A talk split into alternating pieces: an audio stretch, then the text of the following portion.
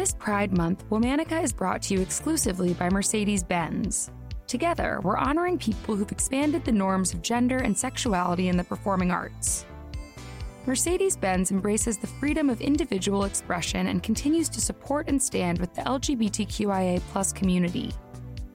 Listen all month long as we share stories of proud individuals whose authentic expression in their lives and bodies of work have challenged norms, driving society forward.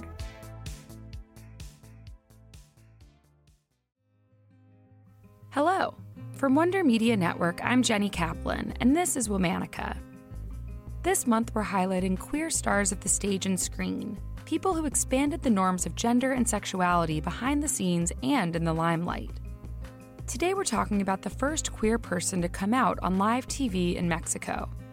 She was an actor, a poet, and a writer, and she also founded the first gay organization in Mexico. Please welcome Nancy Cárdenas.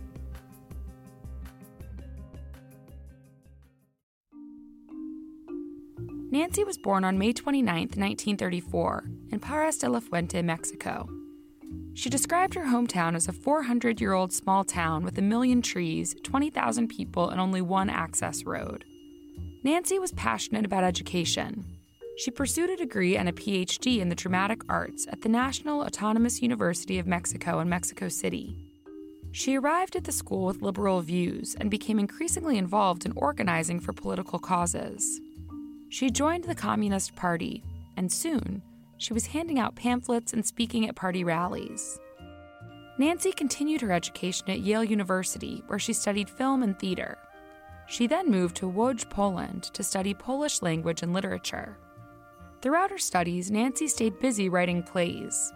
Her travels helped her meet lesbian and queer people across the world. She often took inspiration from these interactions, working queer themes into her writing. After Nancy's time in Europe, she returned to Mexico City, where she got a job working in radio. While she first worked on the production side, she later became an actress. She also served as the coordinator for the university's cinema club. Around that time, Nancy got more involved in the student movement sweeping Mexico. In nineteen sixty-eight, she was arrested for her participation in the student protests against police violence. In nineteen seventy, she collaborated with her writer-activist friend Carlos Monsiváis. They translated, directed, and produced Paul Zindel's play The Effect of Gamma Rays on Man in the Moon Marigolds. Her contributions won her first place from the Asociación de Críticos de Teatro. As Nancy's work was receiving more acclaim, she was also becoming more outspoken about queer identity and issues. By this point, she developed a queer circle of friends and writers with whom she discussed queer issues and identity in Mexico. Finding her community galvanized Nancy, and in nineteen seventy-three, she made an announcement live on national television. Renowned T V reporter Jacobo Zabludovsky invited her to appear on his popular show, twenty-four hours. While they were discussing homosexuality and gay liberation, Nancy revealed that she was a lesbian. Though many were already aware of Nancy's sexuality, her decision to announce it on national television was groundbreaking. She was suddenly the most visible queer person in the country. Homophobia was rampant in Mexico.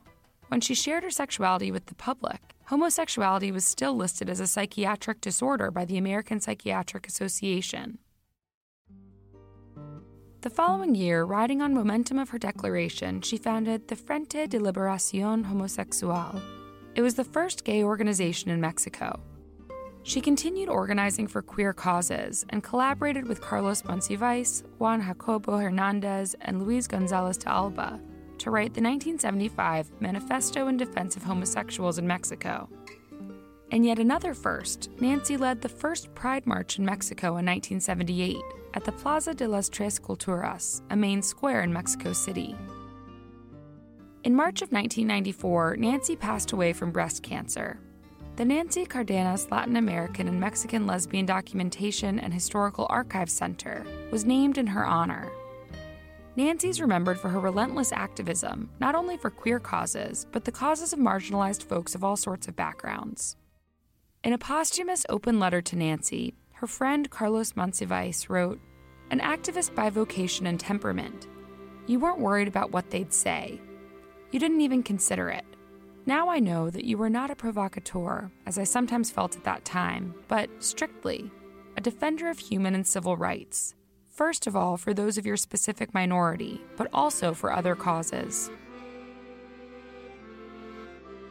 All month, we're highlighting queer stars of stage and screen.